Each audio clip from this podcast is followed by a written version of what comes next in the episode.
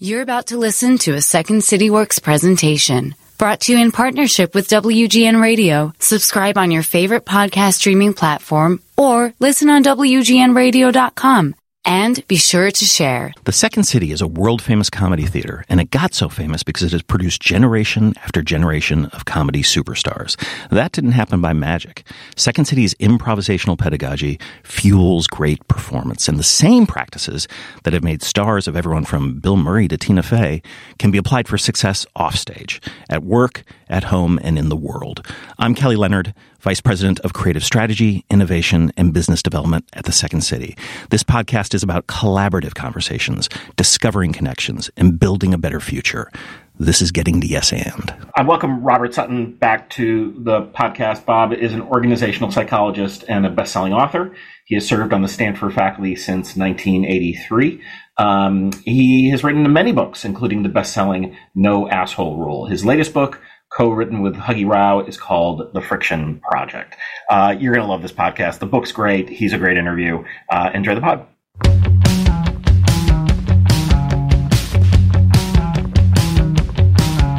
Days can't be counted by the money spent. Today was just another better left unsaid. Days can't be counted by the time till rent. Tomorrow's just another like the one that comes next. The corner of the highway that leads to the job at the desk by the boss with the elegant watch. The tick of the clock and the tick of the clock mark the moments till the ticking stops. Bob Sutton, welcome back to the show. Oh, it's great to see you again uh, and, and hang out with you, Kelly. It's always such a joy. Yeah, I'm excited to talk to you. And actually, I have a good way, I think, of starting this conversation.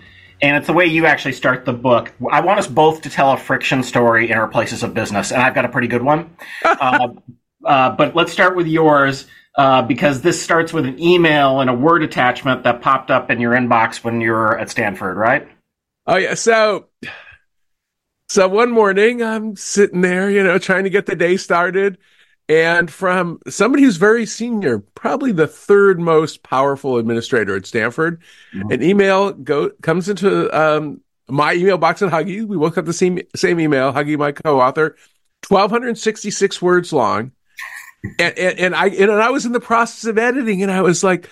This could have been 400 words really easy. There was all these picky, like this person was anticipating arguments as opposed to, in, and then it had a 7,500 word attachment and it invited every uh, Stanford faculty member to devote a Saturday um, to doing like a mass brainstorm about the new sustainability school at Stanford.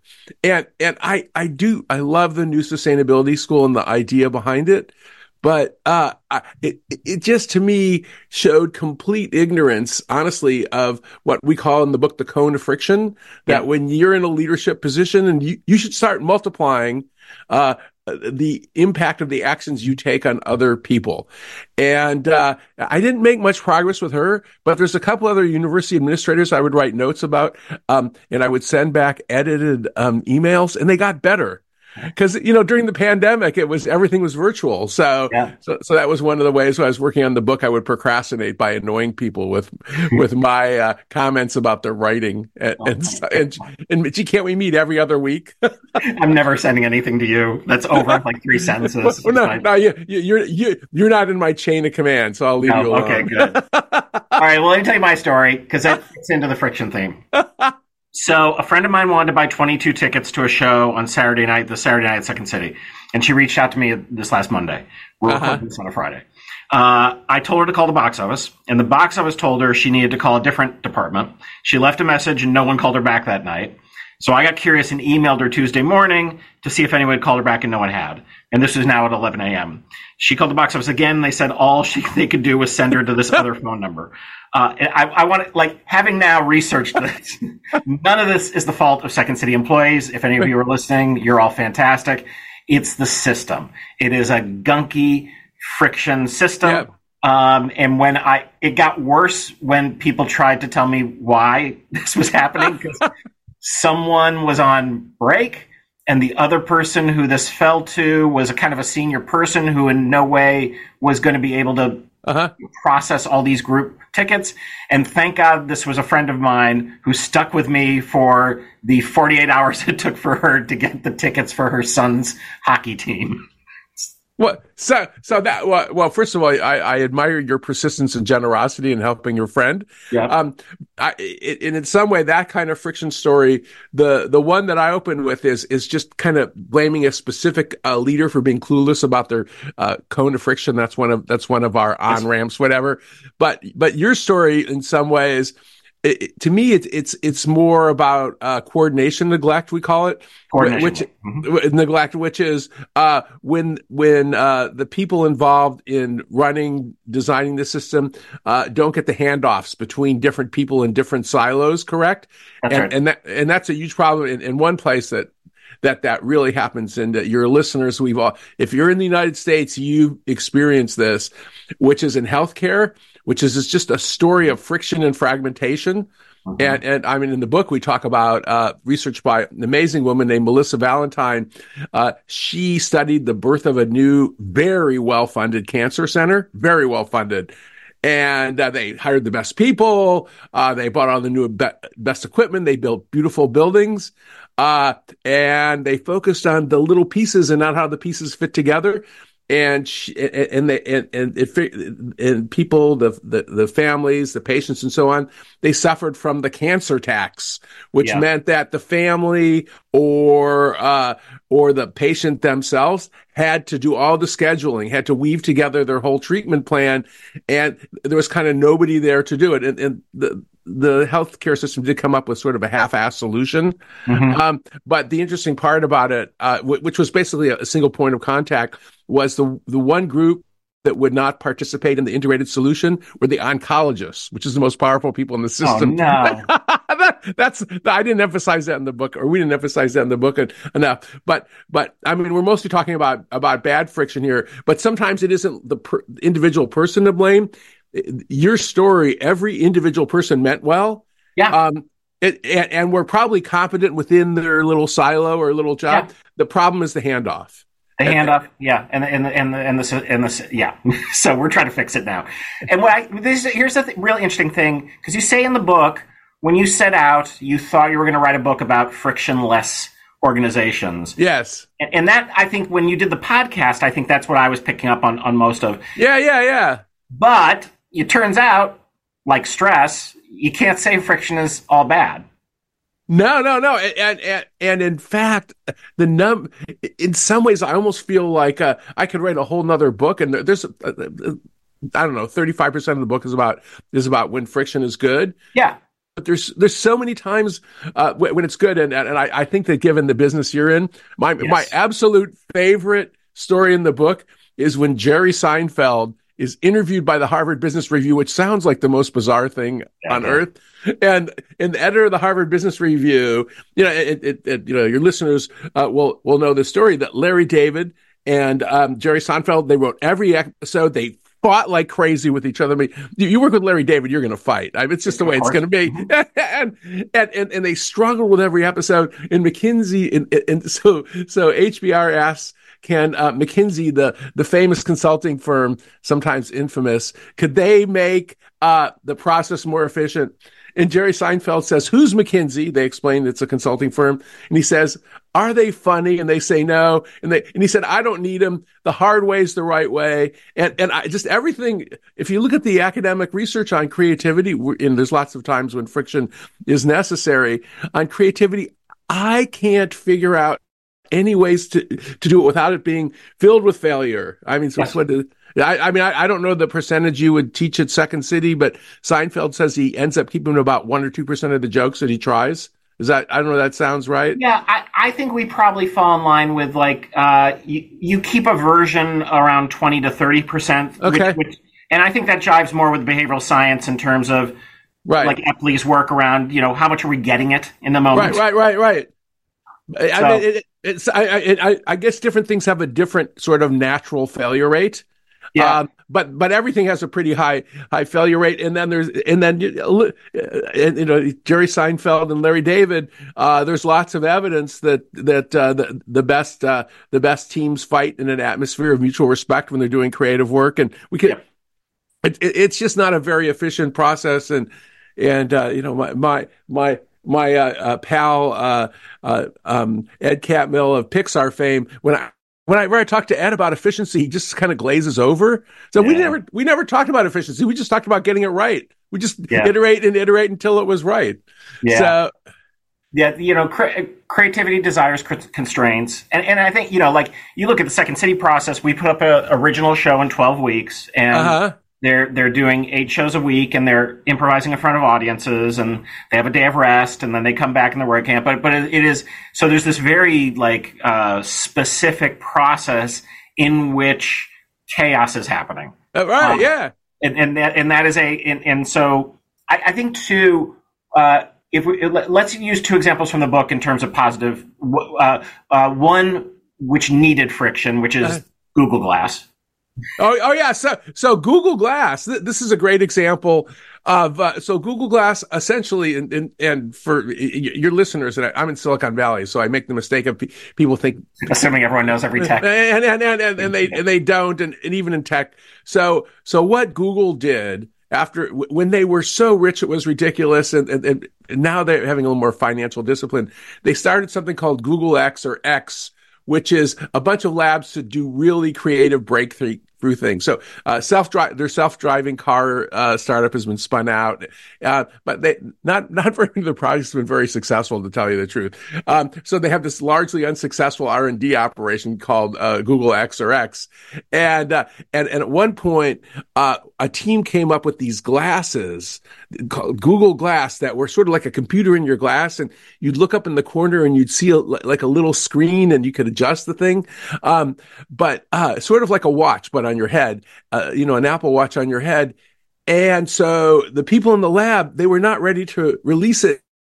And, uh, and, and Sergey Brin, the co-founder and a guy who's worked with bazillions, he, he like grabbed it out of the lab and threw it into the marketplace and, and, and made 5,000 of them and gave them to some of the most famous people in the world, had events in Paris and everything. And it turned out it was just an absolutely terrible uh, uh, uh, you know, a terrible uh, um, product. It did, you know, and at that point, and, and, he pulled it off the market. He stopped using it, and that was a case where there wasn't enough friction. some of the other cases that we talk about in the book that are are more serious is Elizabeth Holmes. Uh, sure. Elizabeth Holmes uh, trying to put her her uh, what do you call it fraudulent blood testing uh, yeah. device on U.S. Army helicopters, um, and uh, it didn't have FDA approval, and she still was pushing to get them on there. And, and I liked. I, I, we have two students um, who who uh, started a company called uh, Sequel, which uh, reinvented the tam- tampon so it, it, leaks less for uh, uh, more athletic women. Mm-hmm. They went through FDA approval. They just got FDA approval, and they also both graduated, unlike Elizabeth Holmes, so they're yeah. not dropouts. so, yeah. so sometimes friction's good. Okay, and the other positive friction is this jumbo supermarket story. Oh, uh, so the jumbo super. So let me sort of back up. Yeah. So, I, so I've gotten really obsessed. This is the paper right here with this research on savoring. Mm. There's some really cool research on savoring and, and how um, a hallmark of good mental health it, it's it, it is that people slow down, they enjoy the good things in life, they anticipate how great they're going to be, and and and, and that's a good place to add friction is to get people to slow down and, and sort of enjoy and think about what's going on.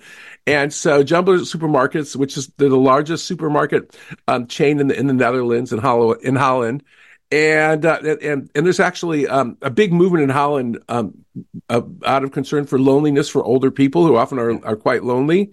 Um, and so what they did is in one in one um, in, in one supermarket they experimented with a slow lane. And the idea of a slow lane is that uh, is it somebody has a conversation with the supermarket clerk. Mm-hmm. And it works so well, they've scaled it up to 200 uh, different jumbo supermarkets. And, and that's exactly, it's, it's like baking in inefficiency if, if you want to, if you want to see what it is. So I thought that was a beautiful example of, of savoring. So the, the curse of reading your book was first of all me sticking my nose into the uh, group sales department at Second City, which I'm thankful for. I think that they needed the help. Uh, but I had just read about this uh, on the plane as I was going to Orlando for a uh-huh. meeting. And then we're coming back the same day, and we're not that tight on time, but it's like getting a little tight on time. And I'm noticing that the very long line, even at TSA pre, where me and my, my boss were, uh, the, the woman checking everyone in had to have a conversation. like, no, I'm so torn because I'm like, get me through this line. No, no, no, no. That that, that that's so. Uh, uh, this I know. But I know that that's not. We're not asking for it at TSA. However, I will say I got up there. I enjoyed my little bit with her. so, but so it's interesting that so one of, of my early academic stud- studies with a woman named Anat Rafaeli, we mm. looked at courtesy in 7-Eleven stores, That's and right. we and we tried to tie courtesy. Uh, so whether the clerk smiled, established eye contact, or said thank you, we tried to link courtesy um, to store sales, and it, and it came out backward. Yeah, that that that the more sales they had, the less courteous they were. And then we did some analysis, and what what we found was that the more sales that the line had, or, or the store had, and the longer the lines, the less courteous the clerk were. Eh, because in some ways, the ex, just like your example, we expect the clerk when it's not busy, it's just you. You might as well talk to them. What else yeah. do they have to do? Yeah. Maybe stock the shelves. But when it's really long, it's what we call busy store norms. And, and we would say that the, the problem is, is that, is that that person was applying slow store norms to busy, to a busy store. Where, where the, so, so, so, so, but, but that's a case where you're sort of, um, uh, adjusting the savoring because it is not enjoyable to watch somebody have a long, uh, conversation when you just want to get me done. So, so I don't know that I put this together or if you're explicit about it in the book, but is this, so you tell a story in the book about this, the uh, a big muckamuck at 7-Eleven thinking that everyone yes. needs to smile more. Well, well, well, that that so so that that's a case of what of what we call executive magnification. Yep. So so so uh, I mean the, the first on ramp is uh, you're an oblivious executive, sort of like the the the senior dean at uh, or provost at Stanford who sent out this 1266 word email and you're oblivious to your cone of friction. Yep. And, and and if you talk to senior executives, and unfortunately or fortunately, whatever, I know way too many of them, they're always talking about um, resistance to change. I, I want to have digital transformation. I want to have AI. I want to have design thinking in my organization, and the people are resisting it. But the one thing that they're pretty oblivious to is what we call executive magnification, that they have these weak signals and then people over amplify them because when, it's sort of like a baboon troop. Uh, the way a baboon troop is is that uh, is that the average member looks up at the alpha male every thirty or forty seconds. When you're in power, people devote a lot more attention to you than you do to them. And yeah. so this guy, this is a long time ago at 7-Eleven, 25, 30 years ago, uh, before they sold it to a large Japanese company, and and uh, I think his name was Jody Thompson, and he went to a 7-Eleven store, and one clerk was nasty to him, and he went back to the office and complain. And they spent millions of dollars having a courtesy campaign. And this is this, and we were part of the research process because a good friend mm-hmm. of mine in graduate school was in charge of it. And, and, we came up with quite definitive evidence, especially my friend Larry Ford, that people don't go to 7-Eleven stores for courtesy. They, no. they, they, want to get in and out fast. And if the clerk is really rude, they might notice it. But, but, but I am there for eggs and for the, and for the rudeness. Yeah. Yeah. Excellent. So everybody wants, but but if it's really slow and it's just you and the clerk, they might be more likely to have a conversation because uh, this is customers as a source of entertainment, which is yeah something. Uh, oh, so what, funny. So probably in my top ten uh, books that I got to read this year and then have a podcast interview is uh, Leidy Klotz and Subtract. Oh, the book right here. I'm waving it around. Right there. You're waving it in front of me. I love Leidy yeah, and and um, because you read that and you can't help but go, "Am I? I'm just adding, aren't I?" And right. I, I've told my wife about this, and she had to have a. She's directing one of the touring companies at Second City right now. Uh, she had to have a conversation with them about, you know, you adding more things is not going to get more laughs. And I'm like, oh, you should uh, talk about Leidy Klotz's science. She goes, they don't care about the science. Fair point, but but I think it's what's true is that is a a really novel way of approaching uh, uh, change and, and corrections and experimentation is what if we take away? Yeah so so i mean to to sort of dig into that so so Leidy and i like we're friends and we actually even wrote something about how universities need to do more subtraction together. So mm. so we're doing stuff together. Uh, but but the stuff that Leidy um, and, and his co-authors at virginia tend to focus on is this notion that we as human beings we're just wired to solve problems naturally uh, by addition rather than subtraction. We sort of have to be like like your wife did. We have to be prompted to think about subtraction. It doesn't come naturally. And to do a yes and to you, I've, i think you've heard this technique yes and before. I have. to do the yes and uh, uh, one thing that makes it even worse are the kind of reward systems that many organizations have including my own stanford university um, but uh, the one one of the problems is is that people who add more stuff who start programs, who build big, bigger fiefdoms, who add technologies, those are the people who tend to get rewarded, not the people who don't add anything in the first place, or the people who subtract. Because when you start subtracting, there's almost always somebody who who it's there's this precious thing, and you're taking it away from them, mm-hmm. and that and, and that might lead me to uh, maybe the most important insight in, in the book.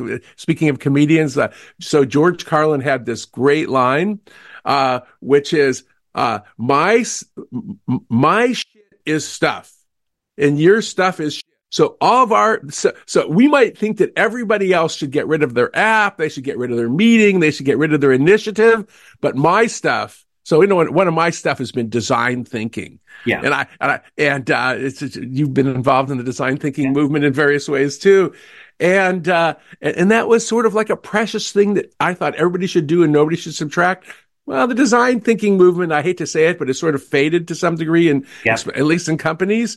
And, and it's being subtracted and, and maybe we all learned something from it and it still is valuable.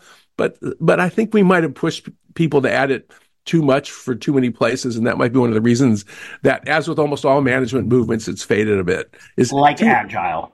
Like, like agile. Yeah. Sam, we talk about agile in the book too. Yeah. I mean, I had an agile, you know, we, we, we get hired a lot to come in, uh, to c- companies, of course. And, and a lot of times what we're doing is they're saying, well, we do agile. I'm like, okay, we understand that. And we can be complementary or we do design uh-huh. thinking. Yeah, we understand that. We can be complementary. And I remember my friend Neil, uh, uh, Stevenson, who ran the I- IDEO here in Chicago for many years. Uh-huh. I actually just had lunch with him today. Uh-huh. Uh, I remember him cautioning me. He's like, never make improv a fad. like, as long as you're not a fad, people keep buying. Well, so I mean, so I mean, let's talk about agile because that gets us to you know, uh, uh, probably one of my favorite phrases in the book, which I stole from a woman named Polly LaBarre, uh, who used to sort of be a management guru, which is jargon monoxide. Yep. So, so this is sort of another cause of friction where you got, you got this challenge where people use language that's so complex, so incomprehensible or meaningless that it just sort of clogs up the system. And, and and uh, in the beginning, Agile was a really specific set of methods and philosophies about how to do software development, but now it's been applied to absolutely everything. And and actually, I'm I'm, I'm looking at here in the screen, and maybe you can get it to your listeners somehow or another. There's this Australian um, Agile coach. Guy's name is Craig Smith, mm-hmm. and, and he gives this talk where he reviews 40 Agile methods in 40 mi- minutes. And so I, am looking at it right now. I, I don't know what half this stuff is. The Vanguard method XP, Deming, Kanban, Lean, Lean Startup, Hybrid, Agile, Large Scale Scrum, uh, open, let's see, Scaled Agile Framework, Spotify Squadification. I don't know what Spotify. Oh my God. oh, mob programming. So, so, so to me, it, it, we were actually talking before about uh, Danny Kahneman et al.'s book Noise. Mm-hmm. Um, and, and, and the way my summary of the book Noise, which we both read, um, is is that uh, noise is a random scatter of ideas, so that so that it sort of means nothing. And to me, I think agile has devolved into a random scatter of ideas as a term, and that might have happened a little bit with design thinking too. And I guess if I'm lucky, it'll happen with friction too, because that's a sign that you that you have some impact at some point. Sure, no, no, no, yeah, yeah. You, they just got come up with something new. It's funny. My son, who uh, ba- abandoned his uh, corporate uh, career, he was doing uh, placement, uh, but he mostly placed uh, Scrum Masters. And I remember him oh. saying, maybe I should put in on LinkedIn that I'm a Scrum Master Master. And a Scrum Master Master? Scrum Master Master. well, so, you know, it really is just, and, and, and back to the sort of arc of these things. Uh, so um, one of the most successful design thinking movements that I was was close to was one that was led by a woman you may know, Claudia Kotchka, who was head of innovation at yep. Procter and Gamble, and yep. she really had she had a huge effect in actually uh, getting um, products uh, like like uh, the the magic eraser in the in the Mr. Clean group and, and spreading uh, design thinking folks throughout the company, actually giving them roles in in, in major businesses. And uh, she never used the term design thinking; she just used the word innovation. And this was before the design thinking movement started taking yeah. off because she said people would think it was a fad, so she just called it innovation. Yeah, she never used the word design thinking. And well, I, I think I think that's an interesting way to approach it. Yeah, I mean, I'll, here's our dirty little secret: is we're selling every one of these corporations play, and they would not buy it if I called it play. like who's going to buy play? And it's like, and there's so much, as you know, there's so much science around uh, health outcomes and innovation and creativity and the need to play right. and the need to rest and like corporate America ain't buying. I mean, maybe one day, but cer- certainly not not now. Um, there's so much cool stuff. You talked about Seinfeld. I had that in my notes. Here's the other thing I want you to talk about because I I don't know that I knew about the Simple Sabotage Field Manual. Oh! Uh, this is the OSS precursor to like the CIA, right? Yes. So so this is who knows whether this stuff was was actually done. Yeah. But but uh so uh this is the sim- simple sabotage field manual. And, and this is the general idea to back up that sometimes friction is weaponized uh, that's in such a way it's good for you and it's bad for other people. And in this case, th- this was this was sort of like for spies and for other allies of of uh, the U.S. government, you know, the British and so forth against the Nazis. And, and, the idea was that there was a whole list of things that you were supposed to do, like uh, like ask for um, for uh, more and more meetings, more and more rules. Keep asking questions. Be obtuse. Oh, and, and then the other thing you should do is to try to promote the people who are incompetent and slow things down and screw things up and try to demote and fire the competent people. And, and so the, the, it was this, this, it's free online. People have to buy it. It's, it's this OSS um, simple sabotage field manual. And, and, and the idea was to sort of clog up the system. And, and unfortunately to go to corporate America, uh, that, that, uh, and also other corporations, a lot of them have this incentive to make it really easy for us to sign up for, and I, the example I use in the book is the New York Times, because the New York Times wrote an article uh, criticizing Amazon for how to how hard it was to get rid of their Prime account, and somebody else wrote an article saying how hard it was to get rid of their um, New York Times subscription. Yeah. And, and I, I, tried that with FT. I could not believe uh, Financial Times how many steps I had to go through to cancel my Financial Times subscription, and just as a footnote to this. Um, there, there is a business case uh, for not weaponizing friction against consumers, and we use the example of Netflix. Yeah. Uh, because in Netflix, and this was about 2005 or 2006, there was a lot of concern in the company, and this came from Patty McCord, who was then basically head of HR, and also a friend of mine, former student of mine, Eric Colson, who was a who was a senior algorithm type guy. And they were embarrassed because it was so hard to cancel your Netflix subscription. And they talked Reed Hastings into making it really easy. And, and, and, and, it's so easy that I almost canceled it accidentally while I was testing out when I was doing the book. It's mm. just one button.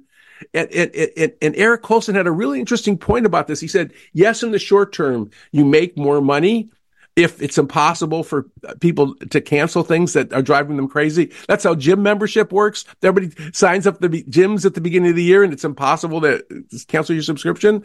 But, but Eric made this argument and so did Patty that one of the reasons that, that Netflix has been so successful over the long term is it's really easy to cancel. So they have really great data about customer dissatisfaction.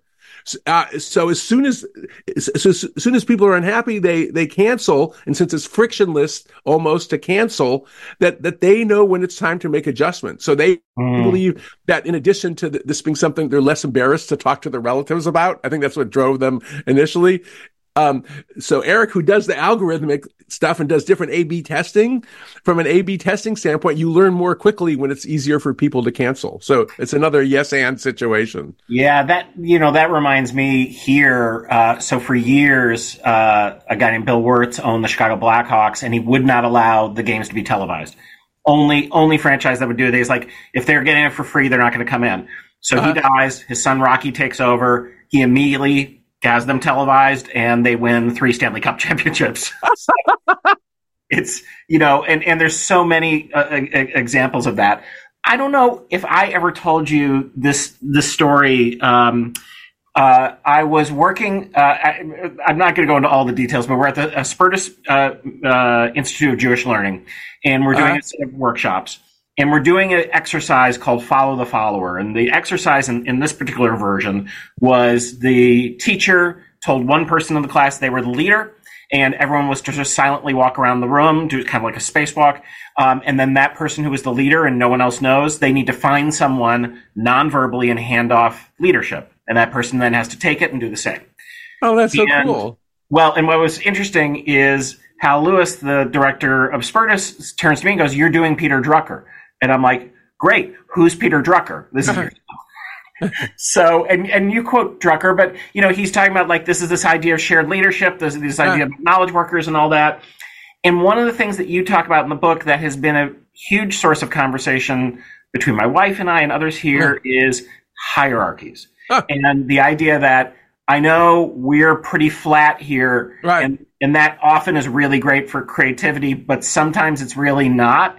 And I think from what I'm reading that you're talking about, and I've got this book on ethics that I'm reading right now, that hierarchy, you can't get rid of hierarchies. It's a little bit like air. Yeah. Well, that, that, so, you know, to, to riff off that, uh, so, uh, and I, I just, I had, I had this argument a little bit with somebody just yesterday is that, uh, there's no way I can figure out, so, as an organizational theorist, um, for organizations of any size, how to just organize them, how to structure them without having different levels of power, yep. without having some specialization, without yep. having some rules or norms. I mean, mm-hmm. baboon troops they have different norms. And some baboon troops uh, are nastier than other baboon troops. Robert Sapolsky, who follows baboon troops, can show you that in some uh, that uh, that that there's not as much sort of beating up of the of the young adolescent males as other ones. And and, and I don't know any way to organize a system. And in fact, uh, the, uh, uh, two of my colleagues, um, Deb Deb Gruenfeld, and I'm trying to remember the other co-author, they did a general review of research on hierarchy, and essentially they'll show you that even in systems that claim to have no hierarchy, there's almost always a hierarchy. Um, and then the other thing is when you tell people in groups there will be no hierarchy, so leaderless groups, they have all sorts of friction until they figure out who's in charge. Yeah. So, so, so I can't, and, and, and, and the argument we make is we're not saying that people should be authoritarian and nasty. We're, you know, there, there are many leaders who are benevolent and caring and share power and so forth, that that's important. And, and to do a yes and one the thing that that uh, I think great leaders do, and this is stealing research from uh, uh, Lindy Greer. She's a professor at uh, University of Michigan. She's done all these studies that showed that what the best leaders do is, I guess, I'm because I'm talking to you, I'm yes anding like crazy. That that that they uh, they, they exercise authority and they let go of it. So this idea, she describes it of flexing the hierarchy. That's what right. great what great leaders do is they say, "Let's brainstorm." Uh, let's let's have everybody do it their own way for uh, a couple of months or a couple of years and see who wins. But then they will sort of uh, activate the the hierarchy to take charge. And and and uh, and and I think that academics talk about ethics who study uh, conflict and boy are we in a time of international conflict now yeah. and and and conflict within organizations that uh that some somebody who has a stronger authority is one of the only ways sometimes to stop people from fighting. And, and, and, and, in the way Lindy would do it in her like studies, she did some case studies of 10 startup CEOs and what the best ones would do. One of the times they would intervene is when people would get mired in endless stupid conflict. Um, and they'd say, "We're going to make a decision. I'm sorry you don't like it. We're, we, we, we, you know, we've got to ship the product. Let's go. Yeah, or we've got to end the meeting. End the meeting. Let's stop fighting and go to work." I think the important thing there is understanding that as human as human beings, you know, we resist change. We don't like change. We like our patterns, and and that, but but that nothing is static, and No. and, and and everything has context. And so you you you've got to have. And again, we talked about this with creativity. It desires constraints. It needs that. If we're you know, no one no one leaves the theater saying, "I wish that play were longer." it doesn't happen. Yeah. So- although no, it, it, it is interesting though. Is some things are so well done uh, that that uh, that sometimes I wish that that they that they were that, that they were uh, longer too. So I've seen some great three hour movies. I wanted. I think- have I have two, but you don't say it should have been seven hours. No, you're right. Okay, fair enough. All right. I was on the phone the other day with a friend of mine who she had worked for decades at this one organization. She left and she's at this this this new place. And I did because you know her- she's got a very sunny Instagram profile, and I'm like, "How's the new gig?" And she, like, it was the saddest response. It was just sort of like, "Mm, "No, I, it's not my people, but you know, I need the money," kind of thing. Oh. And you talk about you speaking at this law firm and one of the partners coming up to you afterwards and telling you about this like group he started at the firm called the Grass is Browner Club. Oh yeah, yeah, yeah. This Yeah. Is, this So I told her Uh, that story, but please tell us that story. okay. So, so I, I'll name the law firm. I was a speaker. Right. I, it was King and Spalding, uh, huge law firm. And so I'm at a I'm at a partner retreat, and uh, I gave a talk about scaling. But you know, it's after read words, and we're just all sort of talking about about stuff. And uh, and and and and one of the the general argument I make about uh, leading organizational change, and I actually first heard this from uh, David Kelley at IDEO, and, and I eventually followed the D School. That that when people would complain, he would say, uh, "Everywhere you go, it's going to be difficult and messy. If you can find a place where things are perfect, go there. But I don't think that place exists." And there are some places that are better than other, but but this idea that life's going to be beautiful and organized and you're never going to need to struggle. Well, I think that's one of the things that people like me who write books sometimes make the claim, and I should stop even saying that ever, um, because you know it's the classic thing. And, and, even I'm going to get in trouble with this.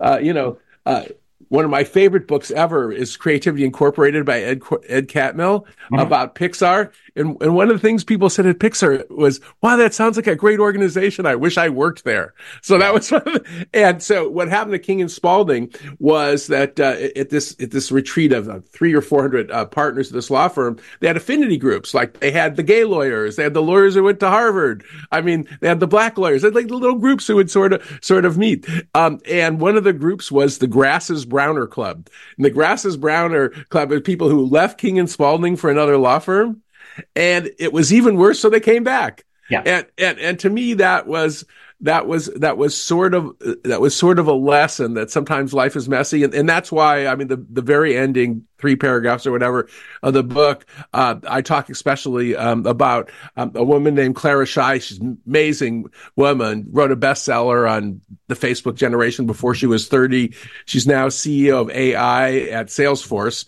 And uh, and clara says when she's leading large scale change, she starts out by telling people that life is messy. But Clara is a very rational person. I love how Clara handles this. She she does what she calls separation of concerns because she was the number one student in computer science at Stanford. She's like freaking brilliant, and uh, and so she what she does is she says, I got one group whose job it is to just go ahead with the plan. And then I have the group whose job it is to deal with the messes. So I love that idea that your job, you're the messy people and you're the neat people. so, so that's you kind of need both in life. so I thought that was a cool solution. I've been doing a thing at my keynotes where I, t- I say to the audience, raise your hand if you ever worked at pla- a place you would say is truly functional.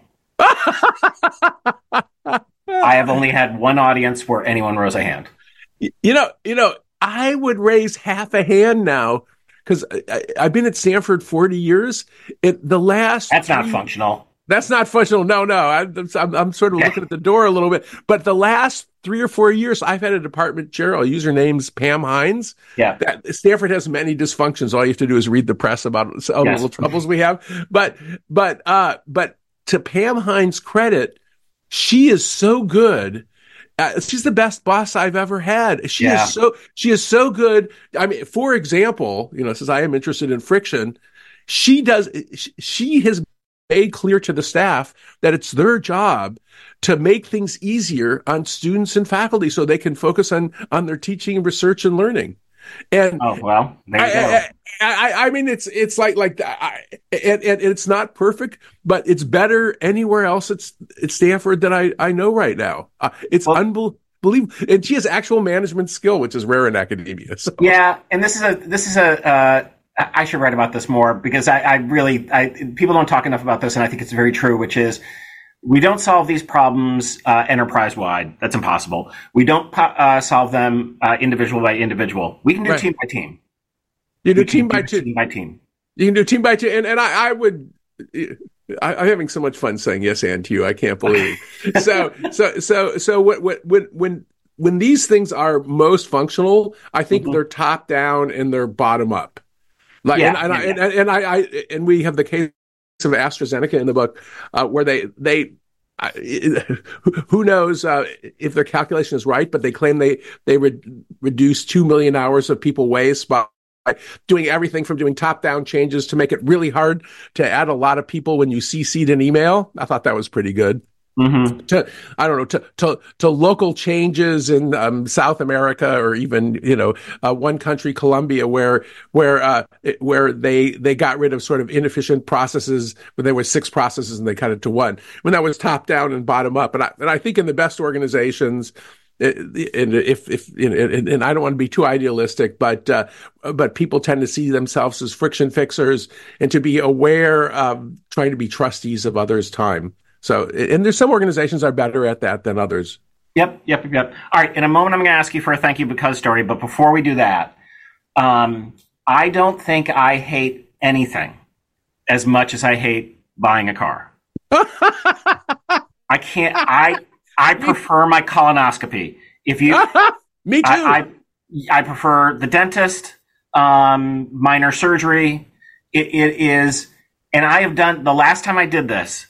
I literally like looked the person. I go, I'm going to plead with you. I'm in a very bad place right now. I'm dealing with like a family health issue. This Uh, I need, and this is all true. And I was Uh-huh. like, I just need to not like. Let's just agree on the price.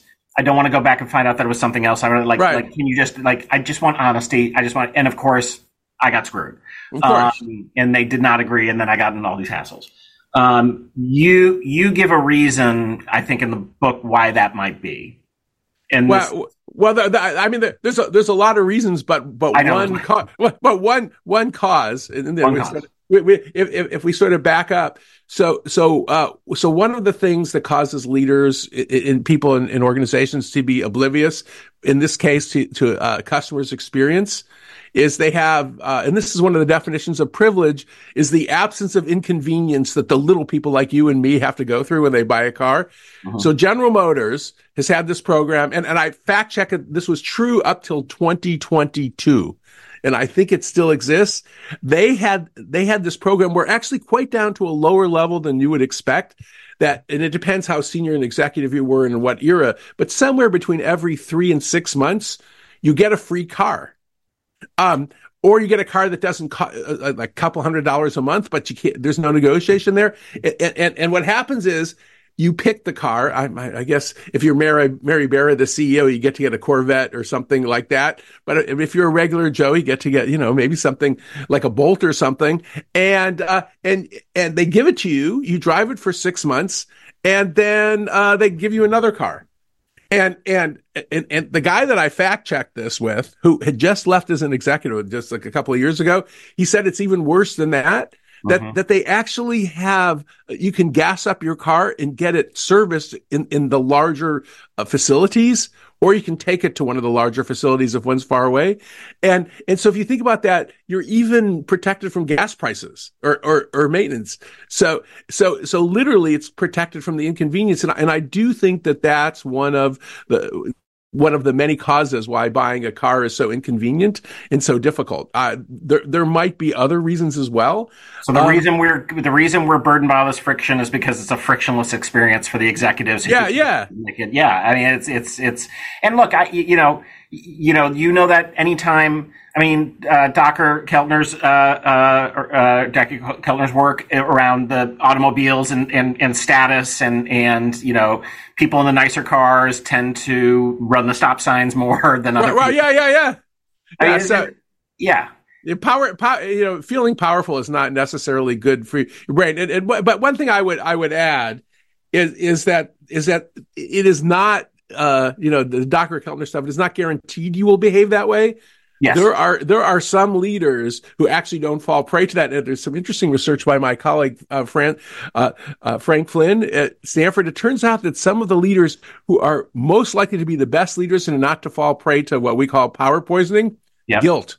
So being Jewish and being raised as a good old fashioned guilty family, this it turns out that guilty people are more likely Yeah. to be chosen to be in power, and they're more likely to be better leaders be- because they feel so guilty they don't want to exploit people. So, so, so that, that's that's one of the solutions is, is get like a guilt ridden, you know, sort of leader. So this is interesting. Uh, uh, um, when I was I was just down in Orlando with my boss, who's the CEO of the company. I'm name check him, Ed Wells, and we had this uh, incident where our cab pulled up to the location we're having our meeting, and the credit card thing wouldn't work, and it was Uh-huh. just like it was blank. And the guy calls into the dispatch, and they're not being helpful. And he's like, "Look, you guys can just go. You know, it's fine." And Uh-huh. Ed's, Ed's like, "I don't. I'm not going to stiff you. We didn't have any cash." Like, I, "I see a bank over there." So he went to the bank, uh, went to the ATM, paid the guy, and we got out. I just turned to Ed. I go, "You're the only CEO in America that would have done that." and I'm not sure I would have done it. Um, and and one of the things about I, I, I, you know, quite honestly, I don't think I've ever had an ethical boss. I, I, I might, I might have had a couple of them. You might have had a couple, maybe.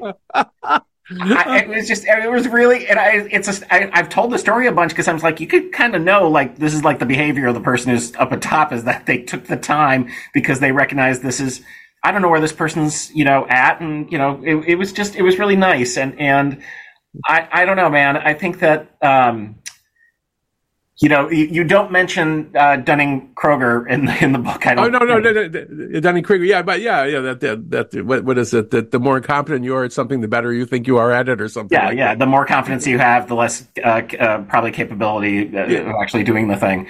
Yeah. Um, and that, but it, but it uh, like power does um, blind you, and and and I I know this in the sense of like I've got I have a lot of status in the position I'm in. Uh-huh. So when I have when I have to have a conversation with someone where I want their honesty, I don't stay behind my desk. I have two chairs that are next to each other. Ah. And there's No. little things you can do. That's I guess a nudge. Well, well, well, well, one of the one of the things. So, so my wife, who she's been ran two big organizations. She was uh, managing partner of a large law firm. That was one of the things that led me to write the no asshole rule, since there's a lot of asshole management in law firms. Yep. And and and then she was CEO of the Girl Scouts of Northern California, much different uh, population, but in both I would hope. organiza- yeah, yeah, both much different organizations.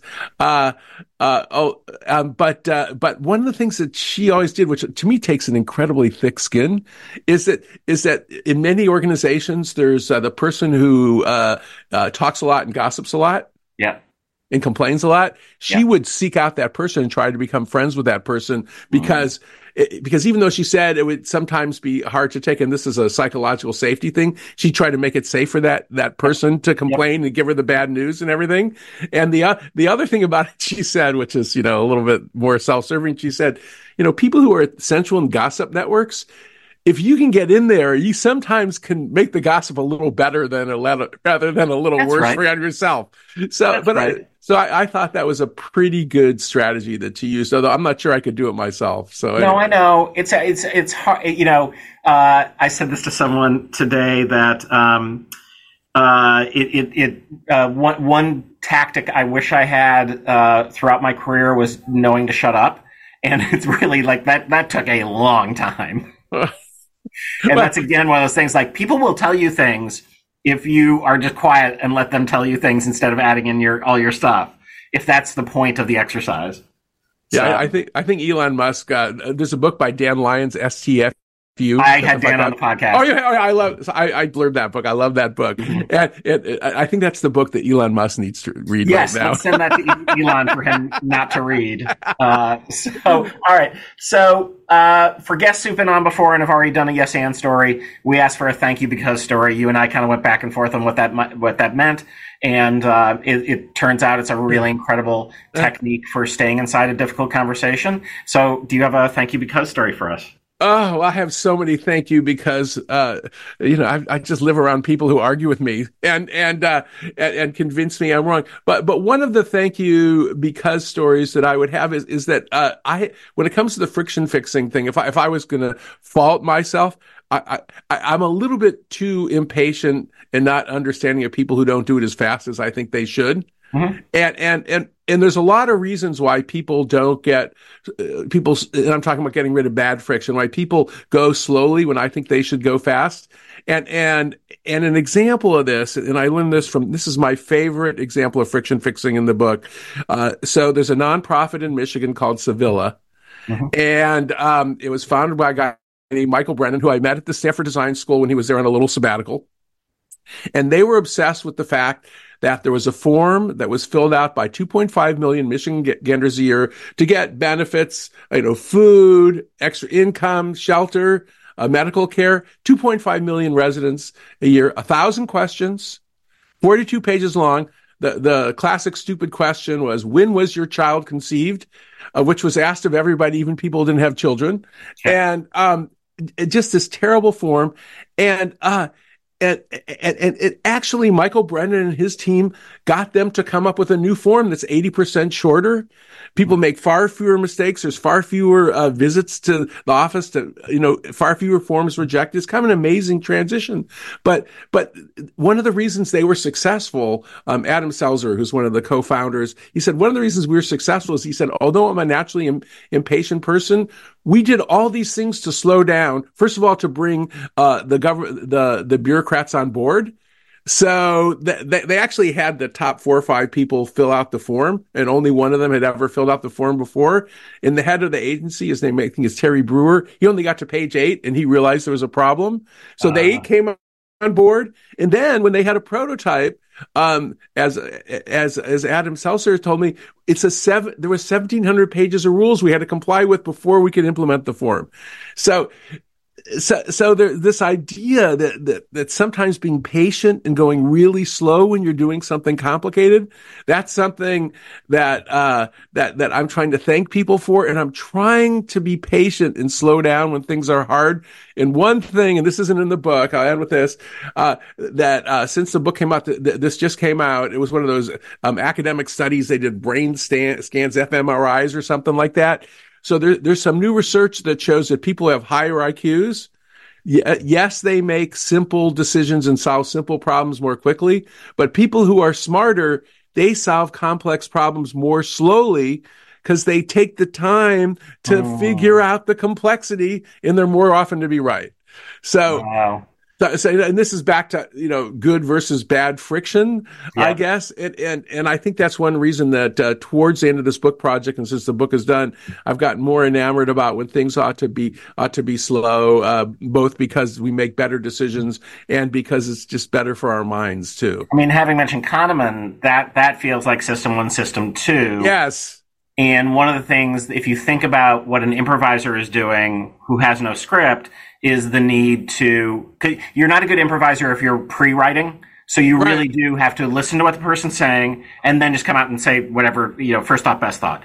But it is that sort of back and forth system one, system two, system one, system two. And I think one of the reasons all these superstars come out of Second City, it's not because uh-huh. there's been the same casting director forever. It's they're all trained in this methodology. Ooh, ooh, well, that's really interesting. Yeah, yeah. I, I, I mean, you you are a sophisticated uh, person about bringing the behavioral science to real life, and yeah, to me, that's just system one.